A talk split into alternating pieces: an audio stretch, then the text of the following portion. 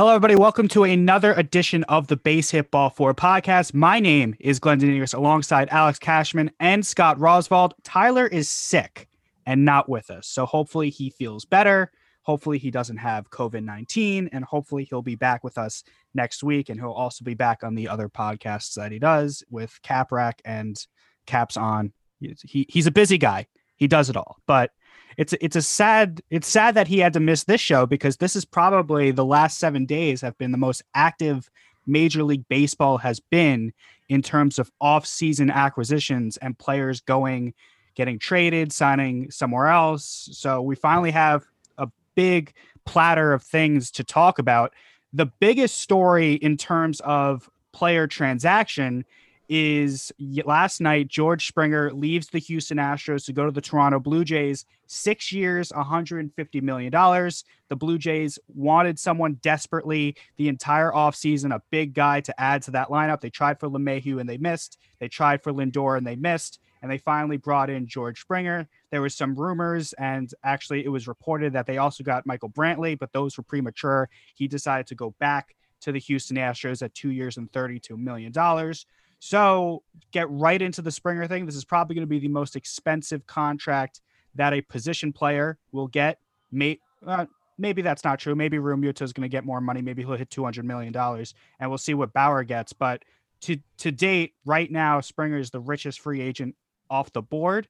So what are what are our thoughts on this? The Blue Jays they add to their center fielder, and you would have to think they leapfrog the Rays in terms of who's going to challenge the Yankees in the American League East this year. Yeah, uh, great signing by Toronto. George Springer is a is a great player. Uh, I, I think you hit it right the first time saying he is going to be the highest paid position player out of this free agent class. I don't think Realmuto will beat his contract. Um, but but Springer's a great piece to throw into that middle of that or top of that lineup, I guess, because he's he's been a productive leadoff hitter uh, throughout his career a good veteran guy for all those young players in Toronto. Uh, I, I, like the signing for them, and I, I think it's gonna be huge, and it, it does make the the Blue Jays a big time threat in the AL East versus the Yankees and the Rays. Does it make him a big time threat or just a threat? I think it makes him a big time threat. I think their lineup is is good enough to carry them, even though their their pitching depth lacks a bit. I think he adds enough just as a as a leader. I know we've made fun of the clubhouse guy thing in in the past, but he, has the potential to be that as a a guy who's been in the postseason a lot to to lead that young Blue Jays team. Their opening day lineup, I have it right in mm. front of me. Somebody speculating on Twitter. I think it's a beat, Blue Jays beat writer. It's Biggio, Springer, Bichette, Bichette Vlad Jr., Teoscar Hernandez, Gurriel Jr., Grichuk, Tellez, and Jansen. That's a that's a pretty that's a pretty deep lineup. Now, if we can go player by player, compare them to who the Yankees have, Biggio is second base, I believe. Yes. So Biggio or LeMahieu, you're going to go LeMahieu. Springer or Hicks, you're probably going to go Springer. Bichette at shortstop, Gleyber or Gleyber. I guess. I think defensively, I'm going Bichette. They're pretty even. I they're think. pretty even. Would you give the upper hand to Bichette defensively? Absolutely. Yes. Vlad Jr. and Gio? Probably Gio, but Vlad's got obviously the bigger upside. Yeah, I mean Vlad Jr. could go uh, off. and he have lost a lot of weight this, year, this, and this that's offseason. It. What was he that, Cash? He lost a lot of weight this offseason. He, he did. Very good. He, he, does look very good. Um, Teoscar Hernandez, he'll probably be DH, right? He might play one of the corner outfield spots, corner but he outfield. could DH as well. So if you put him in left, then you're going with him against Frazier. He'll probably win that.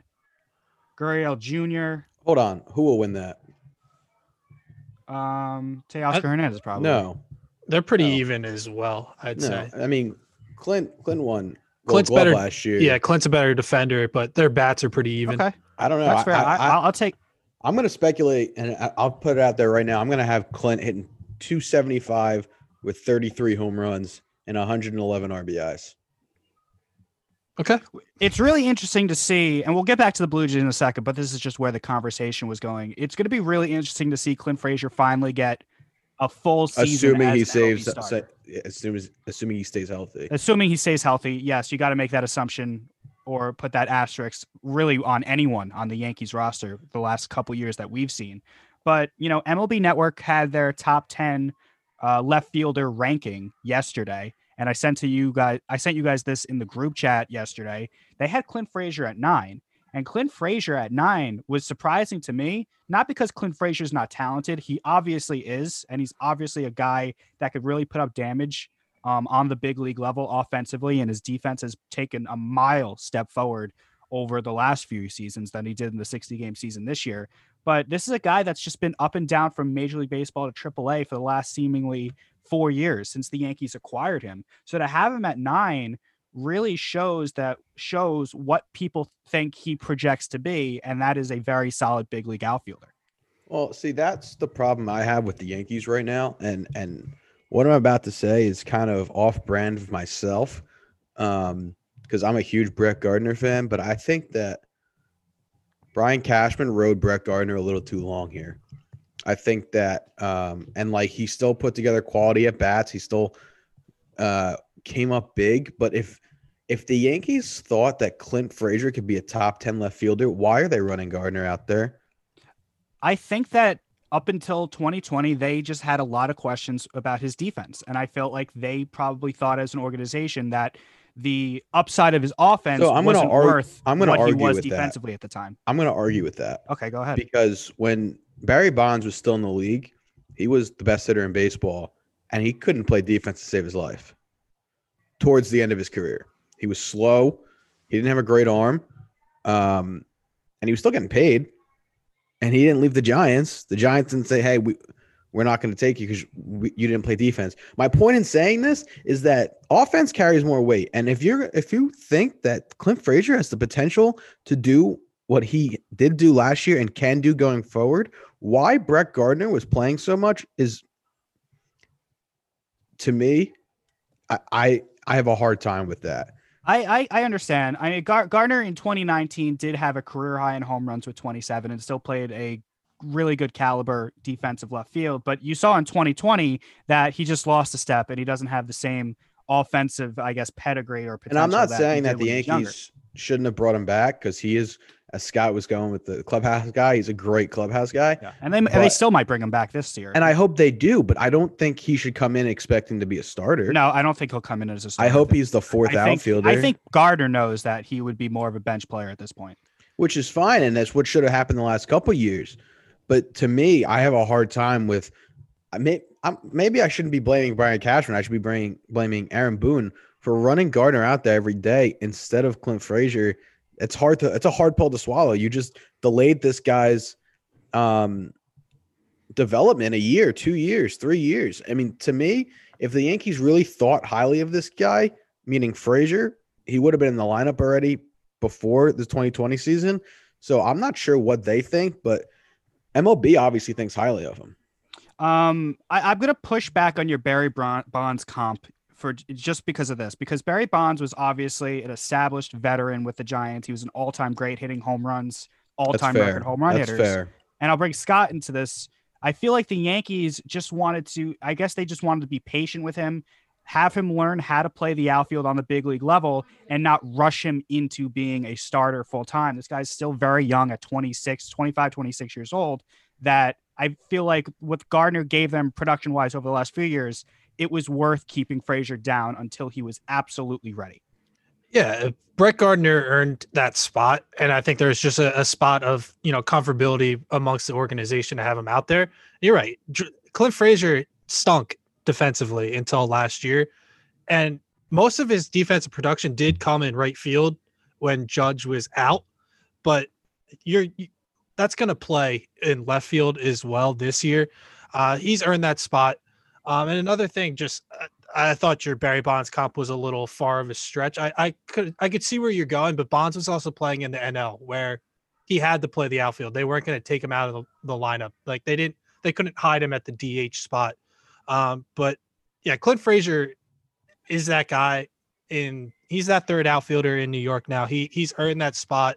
I was really impressed with him last year. I, I've been a little bit of a skeptic of him amongst us just because I knew that defense was was lacking. But now that he showed that and he won a Gold Glove, like that that speaks volumes. And he's ready to go, and he's ready to be an important piece to that lineup. And he should be right there in the middle of the lineup every single day for the Yankees this upcoming season. I think I think it's really funny that you know he's put made himself from someone who was a liability defensively into someone who's now won a Gold Glove. He'll be moving to a much more difficult position, especially in Yankee Stadium. Left field is very big out there, so we'll see how he does there. But he's still in these, I guess, trade conversations for a starting pitcher. So you always have to hold your breath if this is a guy that's going to be I there. don't, I don't think he's training. going anywhere. And Luis Castillo rumors, he was a name that was popped up. He had a Wolf of Wall Street tweet when it was announced that the Yankees and Reds were not going to make a deal at this point. But really interesting to see what Clint Frazier will do for the Yankees moving forward into 2021 and has and now that he's going to really start his career per se as a, you know, established starter in the big league. So obviously there's all-star potential with him, but with really anyone on the Yankees, it's more of a wait and see and hopefully stay healthy kind of situation. Um, to broaden this conversation out into the AL East as a whole, we just so we started the show talking about the Blue Jays. We're going to keep talking about them. Yankees, Blue Jays, very similar teams in terms of they have these high powered offense that are going to score a lot of runs, and they have two uh, aces in Cole and Ryu. Ryu could be Ryu's. I would consider an ace. I wouldn't consider him a upper echelon, you know, dominant lights out ace, but he's what the Blue Jays have as an ace. And then after that, with both the Yankees and Jays, a lot to be left desired. Now, the Yankees did sign Corey Kluber this last week. They also finally re signed DJ LeMahieu. So, what are our thoughts? I feel like whoever makes the next move for the starting pitcher is going to, I guess, be the preseason favorite for the American League East. I think it's that close. Um. Oh, go ahead, Scott. I, I, I agree, Glenn. They're definitely both teams are, are starter away, whether it's a, a free agent signing or a go out and make a trade. Um, you meant Ryu's definitely a top of the line starter. He's had three good years in a row here, uh, two with the Dodgers, and last year his first year with Toronto. But I don't trust anybody else behind that, so they they do need a starter. I'd give the Yankees just the pitching edge overall. So I, I'd still have them as the favorite. I think in the, the, Yankees' ceiling is higher than the ceiling for the Blue Jays rotation because Yes. Cole's obviously better than Ryu. And then whoever the Blue Jays have, it doesn't compare to if the Yankees hit on Kluber and if they hit on Severino and if Germán comes back and he pitches well like he did in 2019, 2018, then you can say that the Yankees definitely have the advantage in terms of starting rotation. But until you see it, you don't really know. Yeah, I mean the the guys behind Ryu right now are Tanner Roark, Taijuan Walker, Robbie Ray. Um, that's like those are the three main behind him. Matt Shoemaker. They have a young guy, Nate Pearson, who throws really hard, who came up last year. But I just feel like the Yankees have more established guys, and I do think Kluber is going to be a guy that bounces back. It's going to be huge getting Severino back for the Yankees. We, we all know what he's capable of. Um, yeah, I, it- it's whoever whoever does the next thing. And the Yankees still have the better bullpen, in my opinion. Even with Kirby Yates going to San Diego, going from San Diego to Toronto, I still think the Yankees have the edge in the bullpen. Yeah, I would agree. Cash, you were gonna hop in. Uh, yeah. Um, you know, kind of. I don't agree. I think that realistically, the Yankees are favored to win the AL East. Obviously, I mean, it's one, it's the Yankees, and two, what the few moves they made this offseason were important. Uh, however, I think that the Yankees um, have all the pressure on them. I mean, at this point, you know, they've this has been their year since 2017. Um, and the Blue Jays now are playing are playing free baseball at this point. I mean, they weren't this was a quick turnaround for them. I feel like the last good well, the last good team they had was when Jose Bautista had the bat flip, which was a few years back, and everyone said, "Well, it's going to be a while till they're back." Now they kind of broke down the team, but this was a quick turnaround for them. They're maybe a couple starting pitchers away from being a World Series contender. Um, with that being said, I still think that they're the the team that's going to be playing fun baseball. Um, listen, I love the Yankees, obviously, and I always will, but the Yankees don't play a brand of fun baseball. They play a very boring brand of baseball. And I think that that's not the way that the league is going right now. You know, you look at the teams that are about to take off are the Padres. They play fun. The Dodgers, um, who are traditionally similar to the Yankees, but they weren't last year. And when I say fun, I mean I, I don't know. Can you? Does anyone understand what I'm saying? Like not home like- run or strikeout. No, but like there's an energy. I energy mean, amongst there's them. energy. Like you know, Yankee Stadium has an energy because it's the Bronx Zoo. You know, and and it's because they have we have the most loyal fans in the world, but it's not fun baseball. I mean, you know, when Aaron Judge goes deep in the third inning, great, that's fun, that's exciting. But he's going to go one for four with three strikeouts. To me, that's a problem. And I don't understand how I feel like I'm the only one in the world that sees it. And when I said last year, and I said it a hundred times that home runs won't win you World Series, you know, I got attacked in our group chat because you know all the home runs that were hit. And I get that, but that's not my point. Like the Yankees either hit a home run or they strike out. They don't hit well with runners in scoring position. They don't hit well getting a guy from first to third. They don't bunt. They don't hit do situational hitting. It's they literally have to hit nine home runs a game to win, and that's an issue because in the playoffs, especially, you're going against the team's best available pitcher at in that inning every time, every inning. You don't get a break, right? And the reason I the feel Rays, like ninety percent of the league's that way though. right? No, no, no, no, no. What are you saying? I a, a lot of teams play that way. Okay, but look at the teams that have won. The Dodgers are high average. They don't just hit home runs. The Padres had a great year, like I said. The Rays, they hit a lot of home runs, but they also don't strike out as much. And that to me, that's a problem. You put the ball in play, you make the defense make a play, and anything can happen. You know, not necessarily an error every time because we're playing big league baseball, but you know, just make guys Put- think. yeah, make what? You make the guys think out there. Yeah, I mean, it's a this is a thinking game, but you don't make the opponent think when you hit a home run. It's wow, now I got to go up there and hit a home run to match that, or we got to just score some runs, or I mean, I don't know. I, I know I'm a little gone on a little rant here, but I'm just I'm tired of the way baseball is being played. Um, I think it's boring. I do, and and I love the game of baseball, but I think watching baseball has become boring because you're sitting there waiting for these guys to hit home run for nine innings. And yeah, it's great when they do. It really is. And over 162 games, it's going to work because you're not going against the best bullpen pitcher at that time. You could be going against the end of their bullpen. You know, a team could be exhausted. A team could be, you know, their starter could be hurt. You're you're you're playing against, you know, the guy who's supposed to be in AAA right now. So over 162 games, this works. But in the playoffs, in this shortened playoffs, it doesn't work. And I'm really tired of it. And I feel like I'm the only one that sees it. And and it drives me up a wall. It really does.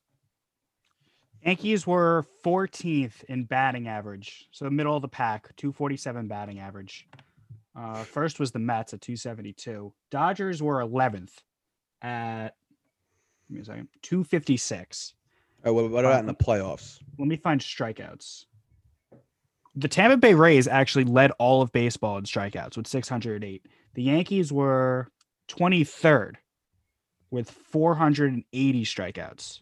So they're not striking out as much as they seem. Of course, because because you have Judge and Stanton and they're all or nothing kind of guys. And you could put Voit in that conversation. They it seems like they strike out a lot. The Dodgers were 27th in strikeouts, 471. The last in the league was the Astros, 440.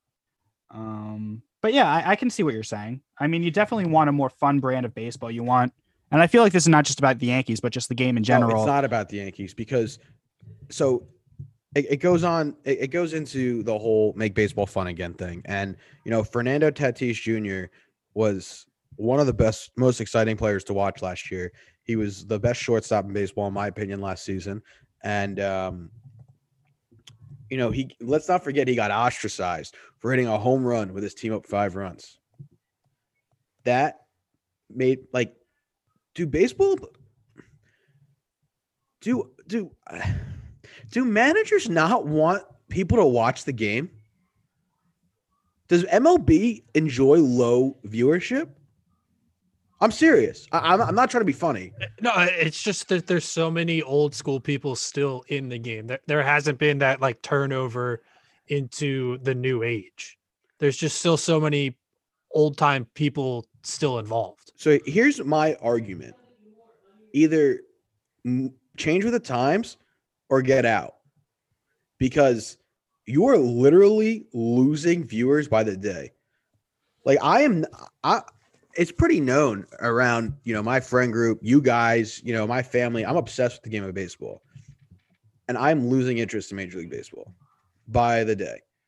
And there were times, and I'm to be honest with you guys, there were times last season where I did not even want to get on this podcast because I don't want to talk about baseball.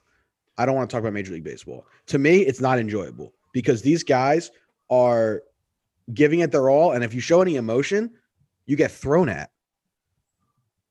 You get thrown at. I mean, am I wrong? I mean, I no, and it, if I'm wrong, you could let me know. No, and that's that's the old school baseball that I was talking about. But then you also have the experience of being in independent league baseball where it has to be there needs to be more creativity and more fun to You're you absolutely know, right. To generate that. So you you see both sides of what and like independent league baseball, like I don't think Major League Baseball can go all the way that direction. Like no, I don't know. I'm not I don't know if you watched that video of the Savannah Bananas that I sent into the so group chat earlier. The Savannah Bananas are my like, idol. Like that's that's extreme. Like, but like I think we need an in between. Yeah, you need an in between. So so the Savannah Bananas, for everyone who doesn't know who's watching this or listening to this, are a college level baseball team that do everything just fans first. They do they had a rule last year, one of their exhibition games, where if a, a foul ball was popped into the air and a fan caught it, the batter was out. And that just makes it exciting. It could potentially be dangerous, but it makes it exciting. And I'm not saying that don't, I'm not saying Major League Baseball should do that. But what I'm saying, it was just an example. Like, you're right, Scott. I do see much differently. Independent baseball, we're bunting a lot. You know, we bunt guys from second to third more times than not. We steal a lot of bases. We don't hit that many home runs. And that's just the way independent baseball is. That's the way that Bobby Jones, our manager, manages the game. But um, I just I think that baseball needs to change just a little. And if if if you're allowed, if you do hit a home run, you should be allowed to smile. You should be allowed to. And I know we got a little off track here, so I, I apologize. But you should be allowed to show some emotion because that's what we want to see. I, I don't need to see a guy just going around the bases with a frown on his face yeah, and I don't to get it back to kind of where we were going, like with that AL East. I don't want to knock DJ LeMahieu as like a bad player. Like he's a phenomenal baseball player, but he's he's so boring. Like he kind of buys into that.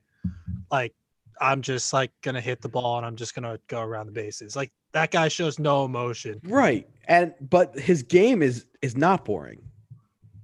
I, yeah. I guess. I, I mean, he, he hit 330. I mean, to me, that's what the Yankees need. They need one or two more of those guys. I mean, Brantley was out there. I don't think they had the cash to get Brantley. They would have had to shed salary somehow. Um, also, where would Brantley play? Exactly. So they would probably have to trade Clint Frazier to make room for Brantley. I don't think who's one of the more fun guys on the Yankees. Yeah, because Fra- Frazier is cheap and he's good because obviously you know Major League Baseball and MLB Network think he's good. So um, to get back to what I was saying about the Blue Jays, we just took a, a wild, windy yeah. road. So again, I apologize. But to get back to what I was saying about the Blue Jays, is there a fun team to watch? And they're playing. They're playing. They're playing with house money. Bingo. They're not. They're not supposed to they're not supposed to be good, Yankees, right? Yeah. Right, right. But nobody Yan- is supposed. The Yankees do this. This is the way the Yankees have to be every year because nobody's supposed to beat them, and they're supposed to win every year. So you have that pressure on yourself. So, you know, not to defend the Yankees being quote unquote boring, but that's just the that's just the way that it is for them. They always have the pressure on them. But it's not it's, working. It's not it's not fun to always have to have the target on your back because you can't have fun when you're always the villain. That one year when in 2017 I think Cash can agree that was probably the most fun Yankee team we ever saw. 16. Right? 17. 16. 17. The thumbs down year. That was 17. Okay, 17. 17. the thumbs down year with Frazier, Clint, uh, not Clint Frazier, Todd Frazier, Todd Frazier. and you know that whole team with the thumbs down. D, uh, That was a lot of Judge was a fun. And Judge was a rookie. I would do anything to go back to that team. They forced the Astros to seven. Obviously, we know what the Astros did that year, but that was the most fun Yankee team. What, they Boom. cheated? The second, Did they cheat? yes, they cheated. They cheated. Boom, yeah. A couple months later, they get Stanton, and then all of a sudden, you know, fun underdog Yankees are gone. So it's I'm not going to defend the Yankees for being quote unquote boring, as you say, but you know that's just kind of the that's kind of the atmosphere and kind of the culture that they are just forced to have because they are the So- Yankees. And to get And this away the from the Yankees and more towards baseball in general, at what point does it not? At what point do you say we have to change the culture? I mean, they're still making the playoffs every single year. But what's is the goal to make the playoffs or the goal to No, win the World you, have Series? to, you have to make the playoffs first before you make it to the World Series, obviously. But, but it's hard to make it to the World Series. I'm not saying it isn't, but if your goal is to win the World Series every year and you haven't done it in 11 years, something you're doing isn't wrong. But do you think that the Yankees aren't making the World Series because they're not jumping up and down and waving pom No, poms after no, home no, runs? No, I think they're not making the playoffs because they just they're not making the World Series because their bats just come up short in the playoffs. Again, they get the they go after the same free agents every year, the guys who could hit 40 home runs. And again, those same guys strike out 150 times in the playoffs. So something that they're doing isn't working. My opinion. Thank you for coming to my TED Talk. Appreciate it. Um, let's let's move on off the Yankees for a second. Um, the two remaining big free agents left are you know Scott's interested in Realmuto and then and then Trevor Bauer. The Blue Jays after the Brantley deal either falls through or it was just you know grossly exaggerated how close it actually was. They probably still have money from not getting um, Brantley to maybe go after a Bauer. And then obviously with Realmuto Scott, it really looks like the Phillies are the only team in on him. So where do we think that these guys are going to eventually end up? It it should be JT and Philly at this point. The teams that were in on him, they've spent their money or moved a different direction. The Mets getting McCann, the Blue Jays going Springer, um, the Yankees decided to get DJ and keep on to Gary. So it's it's JT is gonna be a Philly, is my sense. It sounded like the offer was at 110 million, which would put him at the second highest paid catcher behind Buster Posey. Um, which is fair. Posey earned that contract, and I think Realmuto's better than uh, Grandal, who got signed last year. So I think that's a good spot for him. Can I ask if if he was interested in going back to the Phillies, wouldn't it be done already? Well, originally he wanted to get paid higher than Posey, so that's where. The, so they've been working their way like down and to the middle. I think You made that argument about DJ, and DJ eventually re-signed with the Yankees. Yeah, and he he wanted to play the market, and I think that's absolutely fair. Um, but I, I think his his options are limited at this point, and the Phillies need him, so I, I think he's going to be here. I think once McCann went to the Mets, I think it was over. I think the Phillies are going to get him. Yeah, I I was still a little worried about the Blue Jays, but like, I mean, I was surprised Springer even went there. Like, it- it's not a Did the. Mets get McCann on a one year? No, No, four, four- years, four forty for million 40. dollars.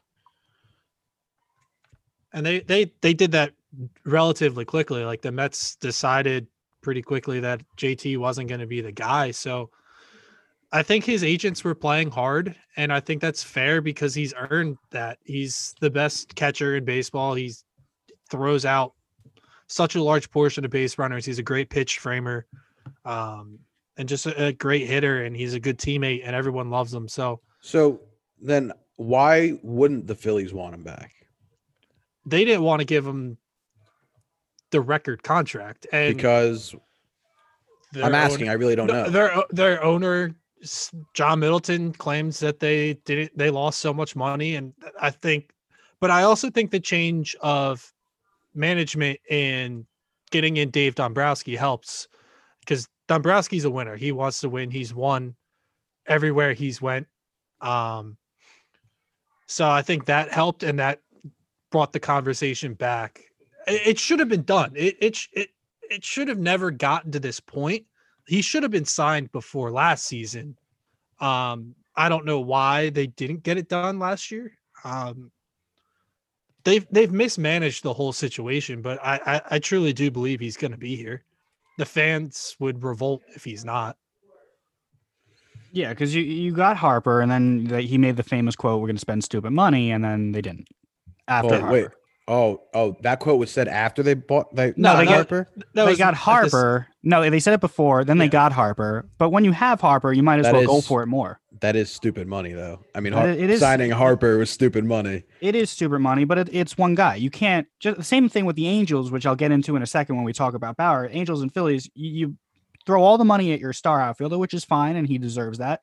And you know, you'd be you know accosted if you didn't, but you still have to build a ra- roster around him. I mean, it's the same thing that we talk about in the NFL with quarterbacks. You can have the great quarterback, you still need the roster around them for it to work. And the Phillies right now don't have Realmuto. They right now don't really have a shortstop because Didi's still floating out there. I, I think Didi's coming back too. I think they're going to get that done as well.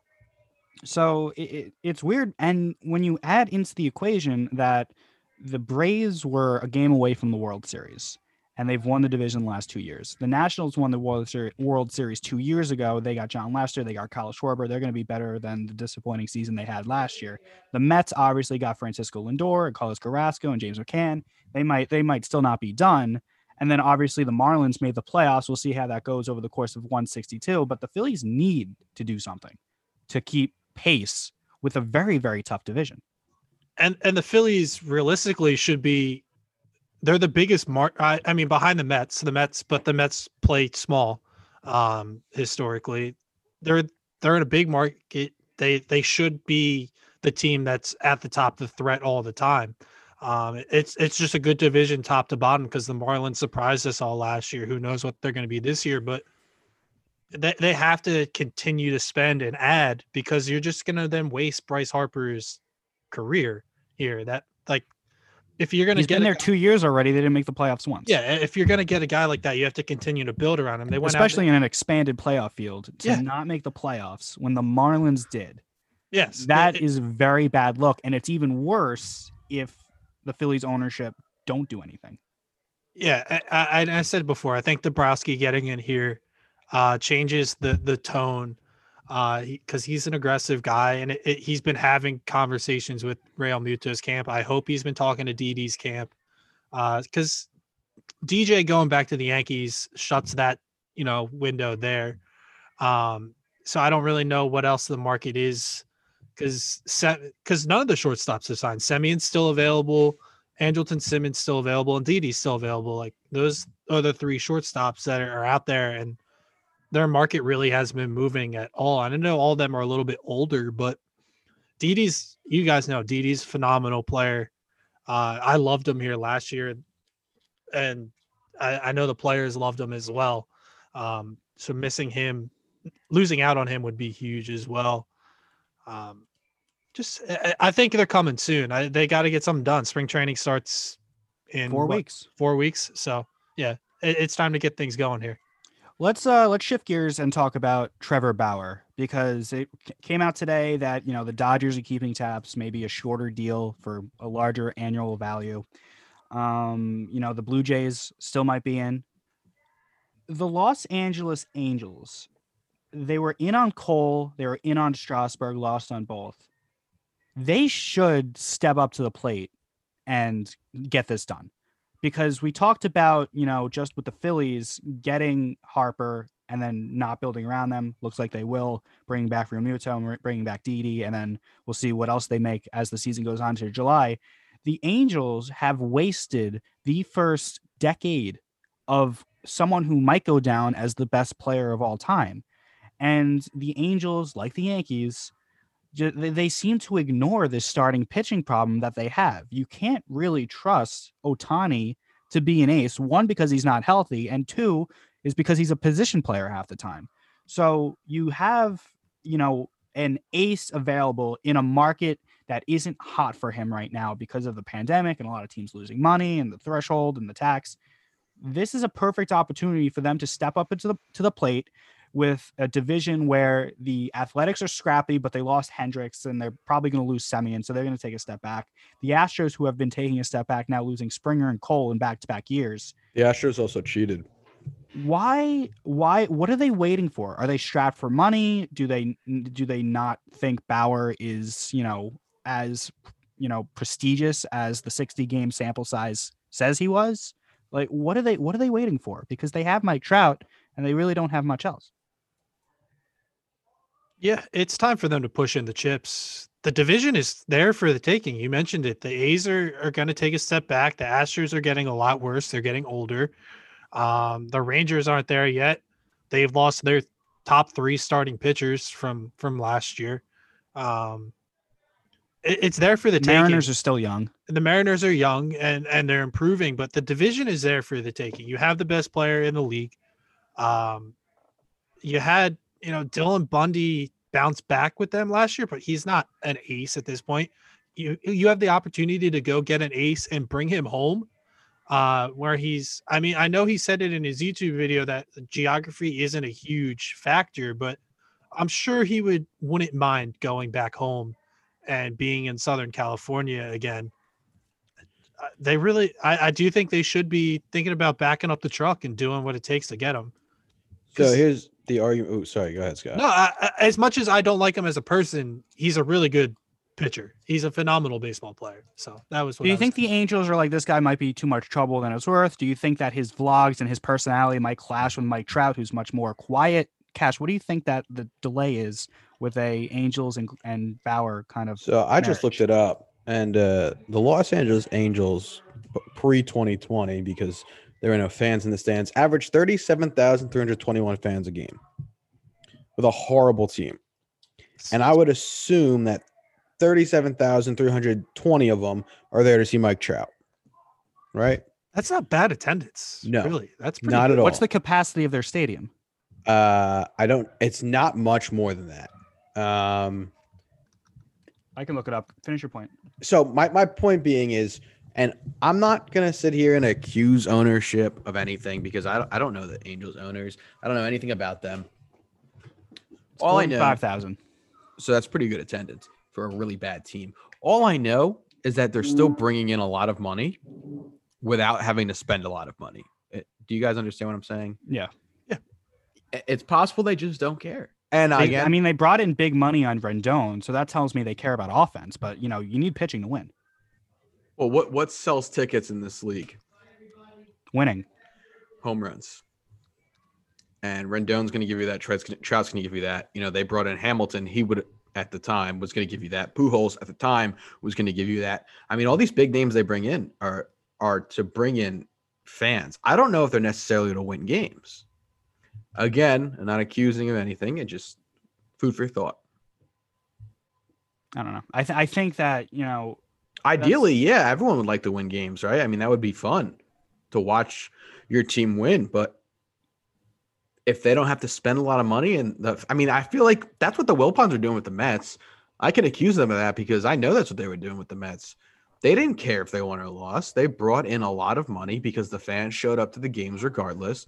You know, they had the Mike, uh, the the David Wright at the time, and and he sold merchandise, and and the Mets are the Mets, and they bring in that one big name guy who's past their prime before Steve Cohen, who's past their prime to bring in some fans, some new merchandise, and then they fall apart midway through the season. It's like clockwork. So for them, they were still making money. Do you think if let's just say Cash is right and the Angels are more interested in having, you know, these high offensive teams with Trout and Rendon and they really don't the pitchings they just don't want to spend on pitch- pitching. Do you think at that point that Manfred should step in and say, "Hey, you need to do a better job of trying to win because you have a team down the street from Los Angeles and San Diego that is half the market size of Los Angeles, probably even less than that." If And I am Rob everybody. Manfred, I am doing everything in my power to get Trevor Bauer to sign with the Los Angeles Angels because the attention he brings himself. I mean, he obviously hypothetically, he obviously doesn't have the power to like force anybody's hand. Of course, but I'm saying the attention that Trevor Bauer brings himself with his YouTube and him self uh, marketing to bring that to Mike Trout and Albert Pujols at the end of his career and Rendon is enormous And for the most importantly, make the Angels a contender. right. I the Angels need to make a move on Trevor Bauer. Scott, if t- if tonight, if like during the show it drops that the Angels signed Trevor Bauer, are they the favorite in the AL West immediately? Yeah, I would say so. I would give them that nod for the the reasons that I mentioned before. The other teams aren't getting better, and I think that would immediately make the Angels that much better. Is having a, a frontline starter like that, because the the the Angels aren't that far off. Like when you have the best player in the world, and then a guy in in Rendon, you're not far away, and you just and the playoffs have been expanded like that you just need to make a wild card spot and then anything could happen. Um so yeah i would say so. Go go do it. Oh, their owner is Arte Moreno so i'm calling him out. Arte i know you're listening. Yep. uh Big fan of the show. sign trevor bauer. Get it done. Like just just back up the truck And you know, we don't want to sound redundant on the show, but it goes without saying that we, we've been yelling about the Angels for since we started this podcast from the radio show. Even back in the radio show, we're probably yelling about the Angels not doing anything. It's time to do something. And a team that is doing a lot that I just mentioned, also in California, is the San Diego Padres. They acquire Joe Musgrove to add to Yu Darvish, to add to Blake Snell, to add to Lamet, to add to eventually um, Clevinger in 2022. I really hope that, you know, for obvious reasons, I hope that by the time October rolls around, we're going to have full stadiums. But I really hope to see a full Petco Park because I don't think I've ever experienced that watching as a fan because they haven't been to the playoffs before last year since 2006. And that is probably now, without question, the most exciting team in all of baseball. Now with Musgrove, I we asked this last week when they got Blake Snell, but now with Musgrove and the depth that they have, and obviously the offense that they have, we, I'm sure the Dodgers will do something more. But as we stand right now, are we ready to say that the Padres are on par with the Dodgers and that they could win this division? The Dodgers are the Dodgers until they're not the Dodgers. And I'll say the same thing about any team. You know, I they are the NL West champs until they're not. And they're the World Series champs until they're not. So so I I I can't take that away from the Dodgers, especially because their lineup is so good. I mean, And like can still get Bauer too. Right, It's not like that they got any worse after last year. I mean, they're they're so They're still trying to bring back Justin Turner. They might move to s- Semien if that doesn't happen, but they're, they're, so they're good. I mean, there's so there's really nothing else you could say. I mean, with Bellinger and and Mookie alone, they're good. And then you add, you know, you got a Kershaw, and I mean, the whole starting rotation. I, I mean, and Grandal, right? I mean, uh, Grandal's in chicago he's on the white sox Grandal's on the White Sox, and I know that. And I was testing you guys. I don't know why I thought he was on the Dodgers. he used to be Wow. Anyway, but regardless, they're a phenomenal, phenomenal team. And but the um, padres scare them definitely Oh, I'm not saying they don't, and I'm not saying that the Padres aren't going to make a run for it. I'm just saying that until the Dodgers prove to us that they can't win the division, that they rightfully own It- that crown. it makes the the Dodgers not be able to sl- like kind of sleepwalk through the regular season. It does put pressure on them to to actually Which is great for the sport. yeah Are the Padres more of a threat to the Dodgers than the Blue Jays are to the Yankees at this point? yes No. I, I, what if the Yankees proven? The Yankees didn't even win the division last year. yeah I guess I mean, the, the Dodgers won the division. They won the World Series. Granted, it was a short season. I get it. Uh, but they won the World Series. They how long is when was the last time they didn't win that division? 2012, maybe. Okay, that's a long time. And I'm sorry. I I, I don't Scott, you say yes. a- Why do you say yes? threat, the but Padres not- being more of a threat than the Blue Jays are to the Yankees. I just think the Blue Jays are still too young. I don't think they have enough established offensively and pitching wise. I think the the Padres have more established guys in Darvish and Snell. Um, Joe Mus I, I liked I really liked the pickup of Joe Musgrove. Um, I think he's he's under the radar as as a good pitcher. Um, Tatis obviously had a phenomenal year. Machado had a phenomenal year. Hosmer is still there. Uh, Trent Grisham is had a great year. They uh, they are going to miss um, Kirby Yates in the back end, but they still have Trevor Rosenthal, who they picked up last year. Who's I think he's a free agent too. is he a free agent? Mhm. Okay, I, I mean Brad Hand's still out there. They'll Yeah. probably get some someone. they they they're missing that in the back end, but uh, Kirby Yates was injured for most of last year, so he wasn't really even there. Um, I, I just think the Padres have more established major league talent, or just a little bit more of a threat that versus the Padres to the Yankees or to the Blue Jays to the Yankees. What about the Rays? I think they'll be good. I, I don't I don't know if they can They're catch gonna enough. they're gonna We talked about this, and you made you made this good point, Cash. They were dead by October in a shortened season. What are they going to be like in August if we play a full 162? Oh, I don't disagree. I just wanted your opinion. Well, I well I agree with you. Can you believe that, it? That is rare. That ne- Si- never happens. It never happens. But Sound the sirens. I, I don't want to. The Rays are such a good organization, though, that in terms of development and I have a question you know, for you. Getting Ser- replacements- seriously, Go I have ahead. a serious question. Yeah. Would they, if they were such a good organization, would they still be in St. Petersburg and drawing 30 people a game? I don't think that's their call. I Why? think that's the city. they're Not stuck, allowing they're them to stuck new in a stadium. lease. Yeah, they're stuck in a lease.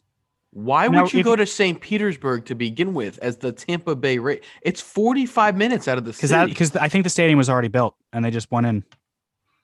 Listen, if they were such a good organization, they wouldn't be spending half their games in Canada. I agree. I don't think they should be there. And remember that like weird kind of scenario they threw across? We'll play half the season in Tampa and half in Montreal. Yeah, I don't think I don't think that's something that's feasible. I don't think the I- logistics work. I, I think, I don't know. Listen. But I, don't think know. that they've over the course of the years, the last couple of decades, they've had proposals for new stadiums, but the government, the, the Tampa government, shoots it down. I can't imagine. It, it must be so bizarre. Like, Tampa I mean, I've been there. a- It's terrible. It's I have not been to St. Petersburg. I've been to Tampa Bay, which is such a lively city. You know, you have the Bucs on the rise. You have the Tampa Bay Lightning, who just won the Stanley Cup. You know, that city with a baseball team would be crazy. I would actually be kind of jealous. You have to drive 45 minutes from Tampa Bay to get there. That's without traffic, Yeah, without traffic. and there's always traffic in Tampa Bay. Mhm. The Yankees spring training team has more of, and I'm not joking, they have more of a fan base in Yeah. Tampa Bay than the Tampa Bay Rays do. Yeah, well, a Tampa lot of Bay. Ta- a lot of Tampa's population would be New York Northeast transplants who are retired down there. That's- Understood. That's, I- but But you I would guess get I'm- the younger I'm- crowd. I'm aiding your point. That the Rays would get the younger crowd. Yeah. Uh, whatever. I mean, they that's should just move. my I agree cents. 100. percent But I, I just know, need to. I need to own an MLB team. So if anyone listening has, to invest in you. yeah, or a minor league team, I, I'll own an independent baseball team. If anyone listening has a few million dollars they want to give me, uh, you will not be disappointed because we would crush it. Let's quickly move. Unless unless you have a point on the Rays, Scott. No, I think they're going to be worse than they were They're last gonna be year. worse, significantly worse, or just kind of not as good as they were last year? Because they went 40 and 20 last year, number one seed in the AL. I, I think I think losing Snell is going to be is going to be You think they're a for them. playoff team? No, Okay. I think they'll miss the playoffs. Okay. Well, I, I I can see that. I wonder if it if they if they if they keep the expanded eight team playoff, eight team per league playoff. I wonder if they sneak in because I don't know how good the rest of the league is, but we'll see. Um, a division that's just completely like all collectively probably got together and said, let's just not even give it an effort is the NL Central. Cubs selling off pieces. St. Louis doesn't do anything. Cincinnati's looking to trade everybody. Milwaukee, eh. Pittsburgh's never good something has to be like is is there any other sport in the NFL NBA where a division You- just completely just doesn't care? NFC East, NFC yeah, East. NFC But East. you you say the Cardinals don't do anything ever, but they're always competitive. They're, they're they're just another organization that develops. They're very like the. Rays. They're boring. They don't spend on offense. They Every yeah, they year just, their they just don't make a splash. They Uh, they're not I- even bringing back their you know iconic players in Wainwright and Yadi or Molina. They haven't re-signed them yet. Yeah, I feel like Yadi will end up back there. Um, he should. He deserves to finish out his career there. But yeah, the the Central as a whole is just is a dumpster fire right now. The the Cubs have lost so much, and they're probably at some point going to be talking more trades. as you mentioned, the They Pirates want to trade Bryant, Yeah, right? they, might want to trade trade. Hendricks. They, should. They should try and recoup as much as possible because they they didn't get anything for Darvish. They didn't You get know en- what enough for? Darvish. You know what killed them was trading away so many assets the year they won the World Series. It killed their future. I don't think they would take back any of those trades because it did win them a World Series. But uh, let's not forget, the Yankees got Gleyber Torres from Yeah, the Cubs. so so they've traded the Cubs have traded away Gleyber Torres, Eloy Jimenez, Ho, uh, and Jorge Soler, the three that are popping off the top of my head. Yeah. Those, those three guys are all really, really like all star caliber players. That They got they got Chapman, and then they gave and then Chapman went back to the Yankees, and then I think the Eloy Jimenez trade was, Was Quintana. Quintana. yeah, Was that the World Series year or was that the year after? that was the that was the next year, That but was the next year, so they didn't even win out of that. no, yeah, And then the Soler trade was the year after the World Series. That was Wade And did Davis, they right? Did they Davis. did and they, didn't trade. They didn't win for that either. yeah, Did they sign Lester or did they trade for him originally? They signed him they as a free signed agent. Lester. to like a seven-year deal back in 2013. But you know, it's they sh- probably should have won more than they did. Oh, they absolutely should have. And Oh, it- I think that the players on their team fell off dramatically. Like, what happened to Kris Bryant? stopped developing. I Javi mean- Baez stopped developing. Javi hit a think they all seems like I? it- It's so hard because they are like young guys and they're human beings. You win the World Series for the Cubs, first time in 108 years. People who don't even like baseball are aware of that curse over 100 years, and they win. And all of a sudden, they become celebrities. I'm not going to say that they they stop caring and they cared more about you know their persona, but that's a hard thing to like. If there's any championship hangover in any sport, hmm. that team I could see. They it were happening to. not bad the year after, though. They made it, to was, the NLCS. It was a couple years after where they yeah, were they made it like, to the NLCS next year. They lost to the Dodgers, which is nothing to you know be ashamed of because the Dodgers, as we've seen, are a powerhouse. They lost the one game playoff to the Rockies the year after that in 2018. 2019, they missed the playoffs altogether. 2020, they won a bad division, got swept by the Marlins in the wild card series. So it seems like they. Be, I don't want to accuse them of anything, but they seemed after the World Series, maybe even after that next year when they won, when they lost in the NLCS, they seemed complacent with the one. Yeah, they they definitely got complacent and just di- didn't develop. Schwarber got worse. I I mean, Addison Russell, like that whole situation That killed them too. with the domestic violence, like that, that was bad. Like he he's gone. He's in like Korea now. And they all got Um, old. Lester got old, yeah. and Arrieta, Arrieta got old. He went to the Philadelphia Phillies. Yeah, they they just didn't have a backup plan for any. Like it was, they went all in, and from there, it That's why teams like the Dodgers are so good, is because they go all in and they have the depth in their minor league system through their player development and scouting that they can easily replace the prospects that they give up for these big pieces. The Dodgers gave up, um, and the Dodgers gave up some prospects for Manny Machado. They didn't win the World Series that year. Do we? Do we even? Does it even bother them? Because they quickly developed guys that are going to replace those prospects. Yeah, uh, th- that's that's the key is just having that. also they win trades. They won the Machado trade, even though it was only half year. They stole Mookie Betts. I mean, they're also a smart organization that do- that fleeces teams that aren't as good The Dodgers, I think, are the best organization in baseball, and that's By- by hard far. for me to say by far. because I'm a Yankee fan. But they are the best organization in baseball. yeah, they they do a great job top to bottom development and just and they're not afraid to spend it. They're not afraid to make the move that they need to make to to win, and they they've routinely done that. Um, saying in that division, the Reds. Reds won the division. They won the division last. Did they won the division? Right? Was the Cardinals? No, the the Cubs won the division. I'm yeah, sorry. the Cubs won the division. Cubs won the division. Reds made the playoffs. Reds made the playoffs at 31. I have the standings right in front of me. I don't know why I said the Reds won the division. Um, Reds made the playoffs two games over 500. They have they had Bauer. It's unrealistic for them to re-sign him, but they still had a good rotations led by Sonny Gray, who had a resurgence since he left the Yankees, and then Luis Castillo. And then they, you know, they invested in Moustakas. They brought in Castellanos. They have Joey Votto, who's been there for forever. Um, I- I don't know why the Padres did this like five, six years ago. They invest and go for it, and then it doesn't work out just for one year for whatever reason. And you can't say it didn't work out. They did make the playoffs. And then they're like, oh, you know what? Let's reset. I don't understand that. And then there's rumors that they're going to trade Luis Castillo. Um, they, you know, there was a very hot speculation about the Yankees getting him over the weekend. Why would the Rays? Why would the not Rays? Why would the Reds want to make all these moves with a division up for grabs?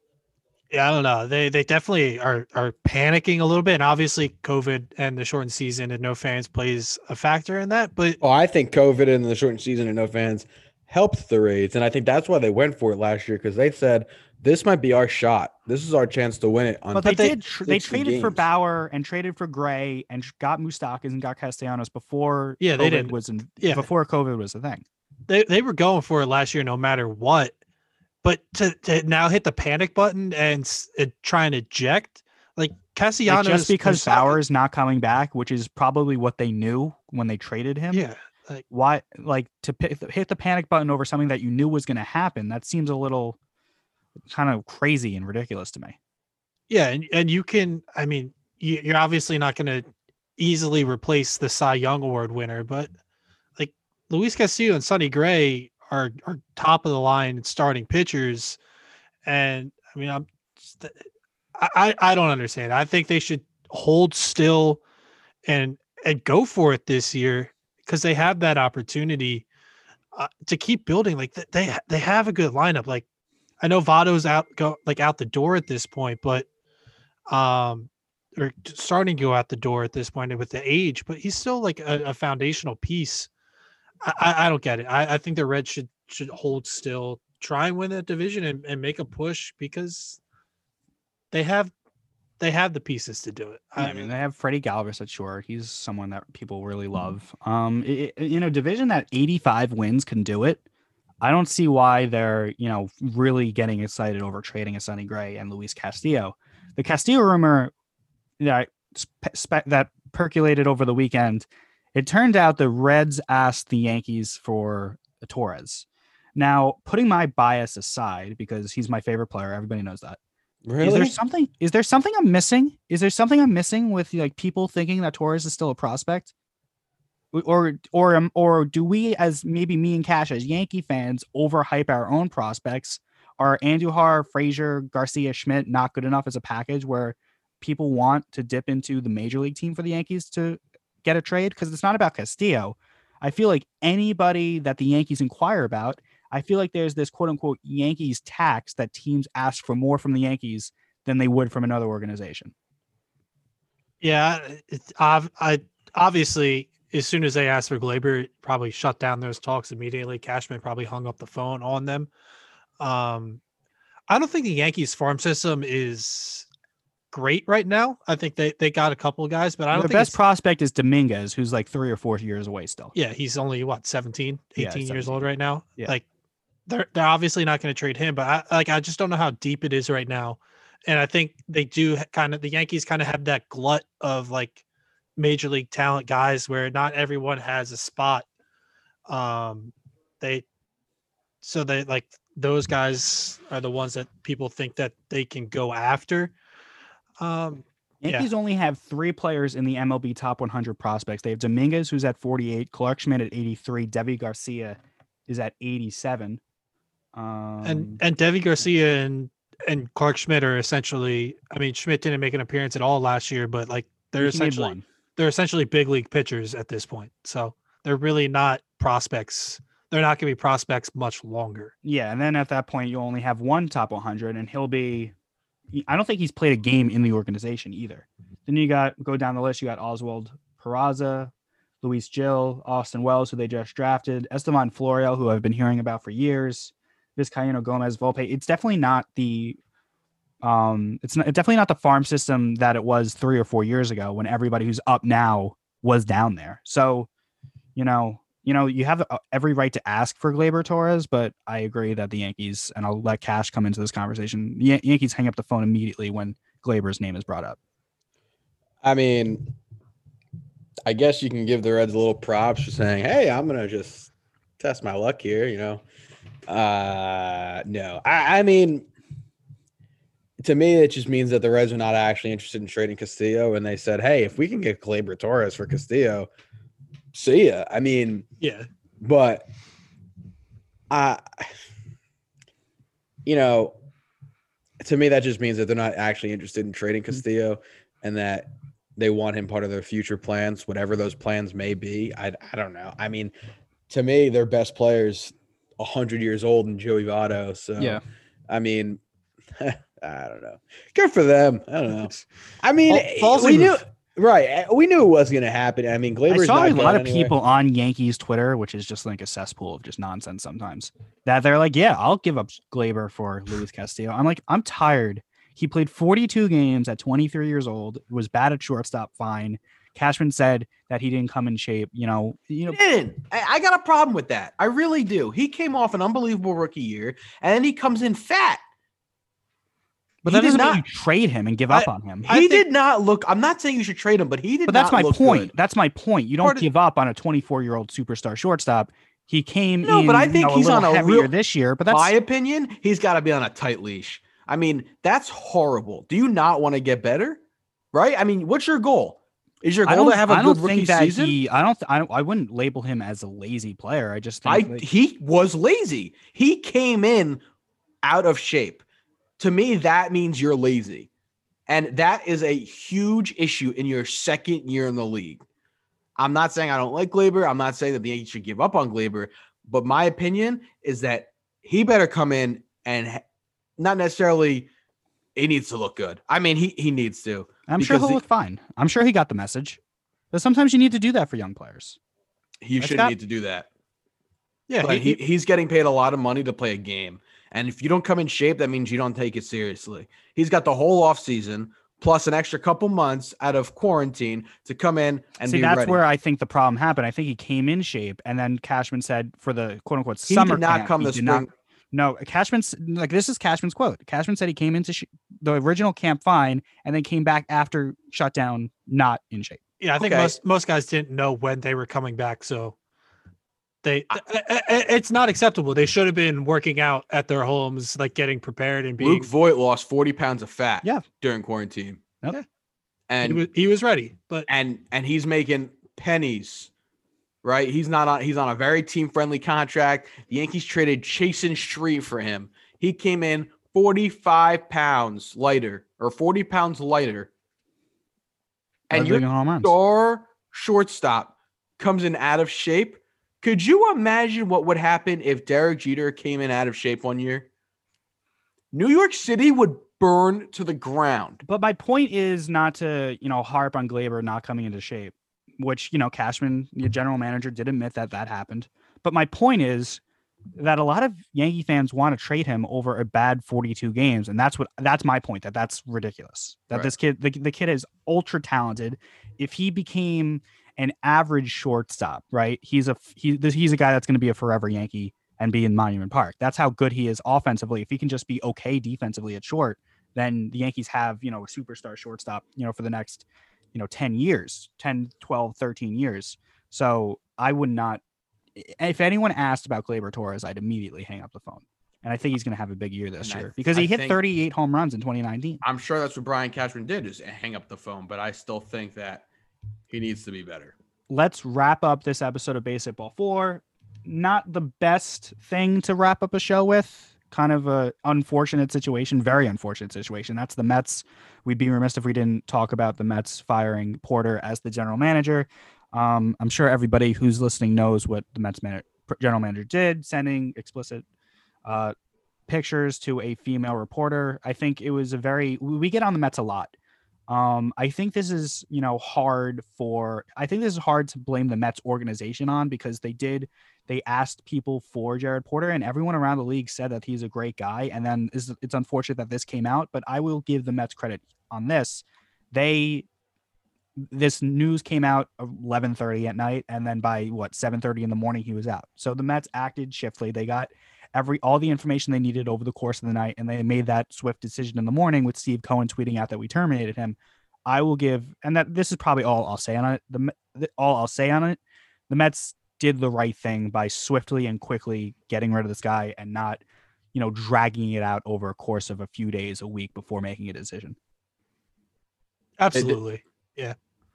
They did what they had to do, and uh, that's that. Yeah, it, it, as much fun as we have making fun of the Mets, they got put in a tough spot with this one because it wasn't really out there. It wasn't. It was you know information that wasn't public. Um, it, it's unfortunate everything that happened. Uh, unfortunate for that that female reporter. Uh, you know, she essentially had to give up her her career and her, her dream job um, because of what he did. Um, but yeah, Mets did a good job of acting quickly and saying we're not going to stand for this and moving on from him. Um, so so I do I do give them props and uh, congrats to Carlos Beltran for being a longer Mets employee than Jerry Porter. That's One great. month. I mean, got- I mean, the got an Mets are extra the- month. That, that's a good trivia question. Who, what organization has a manager and a general manager that never actually f- oversaw an actual game? And that would be the Mets. But if we continue that, then we'd end up making fun of the Mets, and we we just said that we weren't going to do that. So Porter's lone contribution to the Mets, and probably his whole career in baseball, will be the Francisco Lindor trade. So you know, it is what it is. You know, Alderson was running the show anyway, so I think Porter was just kind of like a liaison between a player and what Alderson wanted. So they'll get another GM and they'll be just fine.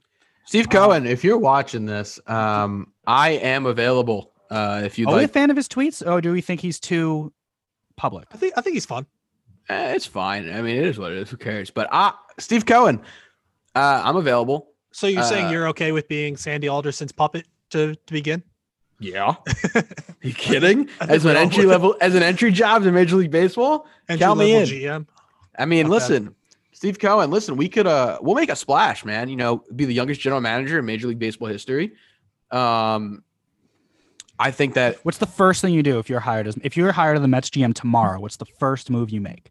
I'm taking the cover off my pool and going skinny dipping. I don't know. No, no, no. I mean, what's that- the first move you make as the general manager? You just told me that Sandy Alderson was was running the show. no, but, I you- think, in all seriousness, if I was the GM of the Mets, the first thing I do is lock up Lindor before anything else happens in that organization. because with missing needs- out on missing out on Springer, they have money to extend Lindor, extend Conforto. Steve Cohen is worth fourteen billion dollars. Um, the first thing I do is lock up Lindor for another six years, So um, and then get a closer because Edwin Diaz is not the closer. Oh, that's a good point. That's a good point by you. The Mets they they seem better, but that bullpen still still not what you want. Is Betances still on the roster? Or is he a free agent?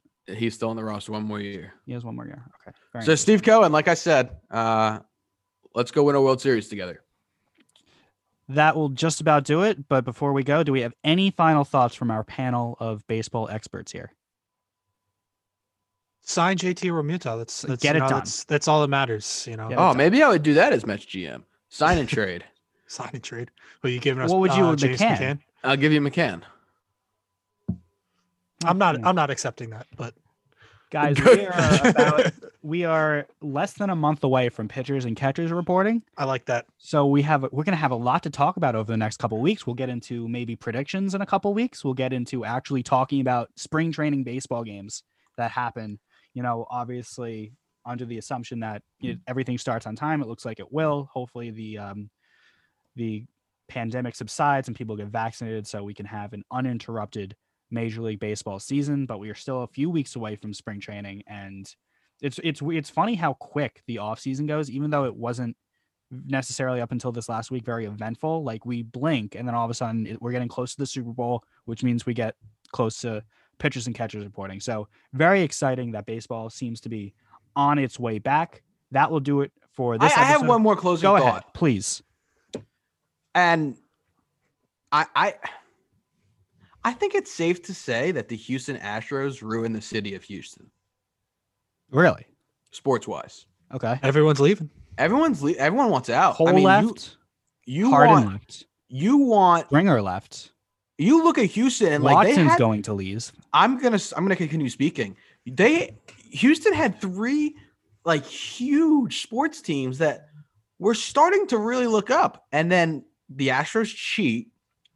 Then Cole leaves, and then you know Watson wants out. Harden leaves very dramatically. Daryl Watts- Morey left. What? Daryl Morey left. Came to the Sixers. Right there you go. Sure. I didn't even know who that was, but okay. You don't know Daryl is? He's the No. president of basketball operations. President of basketball operations. Um, and then you know you have uh JJ Watt's going to probably join the Steelers. I mean, if we're going to be realistic, that's what's going to happen. Um, you know, Chris Paul leaves. The city of Houston is absolutely ruined. thanks to the Houston Astros. They're just holding on to Watson, but that just seems like a matter of time before that's gone. Oh, he's done. He, He's he done. wants out. He wants out. I wouldn't want to be there if I were him. That's ridiculous. I like your theory. I like your theory. Oh, But, you know- DeAndre Hopkins. yeah, Hopkins. So we, we we can say right here on this podcast that Houston is dead because of the Astros. Is this karma for the entire sports city? Good. Good. They deserve it. I like that. I like that. Well, that will just about do it for this Steve episode. Cohen hit my Base- line. Yep. Please hire him so he can leave this podcast and he can't interrupt my outros anymore. Don't you think that if I was the general manager of the New York Mets, that this podcast would be phenomenal? It would explode. Would you? Let me ask you this: Would you fire Gary Cohen give and give me the play-by-play job? No. but I would definitely bring my friends in if they wanted to. I'd get Oh, give them a shot. Oh, that, I appreciate Sweet. that. I, I you're not my appreciate friend, Glenn, but Okay. I don't. I have nothing more to say on this podcast. Scott, do you have anything? no, that's it. That's it. All right, good. I'm doing an outro, and you guys aren't interrupting me anymore. That will do it for this episode of Base Ball 4. For Scott Roswald, Alex Cashman, my name's Glenn Eagers. We'll see you next week. feel better, Ty. Um, yep, and hopefully Ty feels better. He joins us next week.